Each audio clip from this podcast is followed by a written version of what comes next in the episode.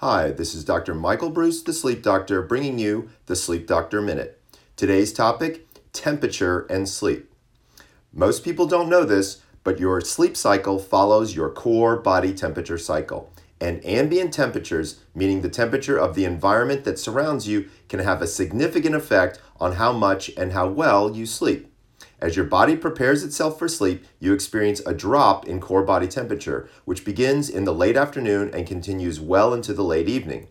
Dropping body temperature helps you fall asleep and stay asleep at night, and rising temperature stimulates alertness in the morning. So do yourself a favor and keep that room cool. This is Dr. Michael Breus. For more information, come on over to my website at www.thesleepdoctor.com.